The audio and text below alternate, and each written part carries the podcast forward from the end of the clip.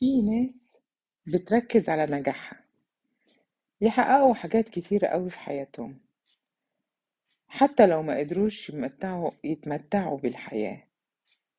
في ناس بتركز, بتركز على المتع بتاعت حياتهم وبيتمتعوا بيها كويس أوي بس ما بيقدروش ينجحوا في الشغل أو ينجحوا في حياتهم.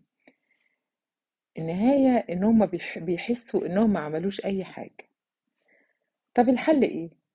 لازم دايما تفكر إنك يبقى عندك الاتنين تتمتع بحياتك على قد ما تقدر وتبقى ناجح برضه وتحقق كل اللي أنت اللي نفسك فيه رؤيتك أحلامك اللي أنت عايزها. لو أنت قدرت تجمع بين الاتنين تبقى حياتك دايما أنت راضي عنها ودايما مبسوط.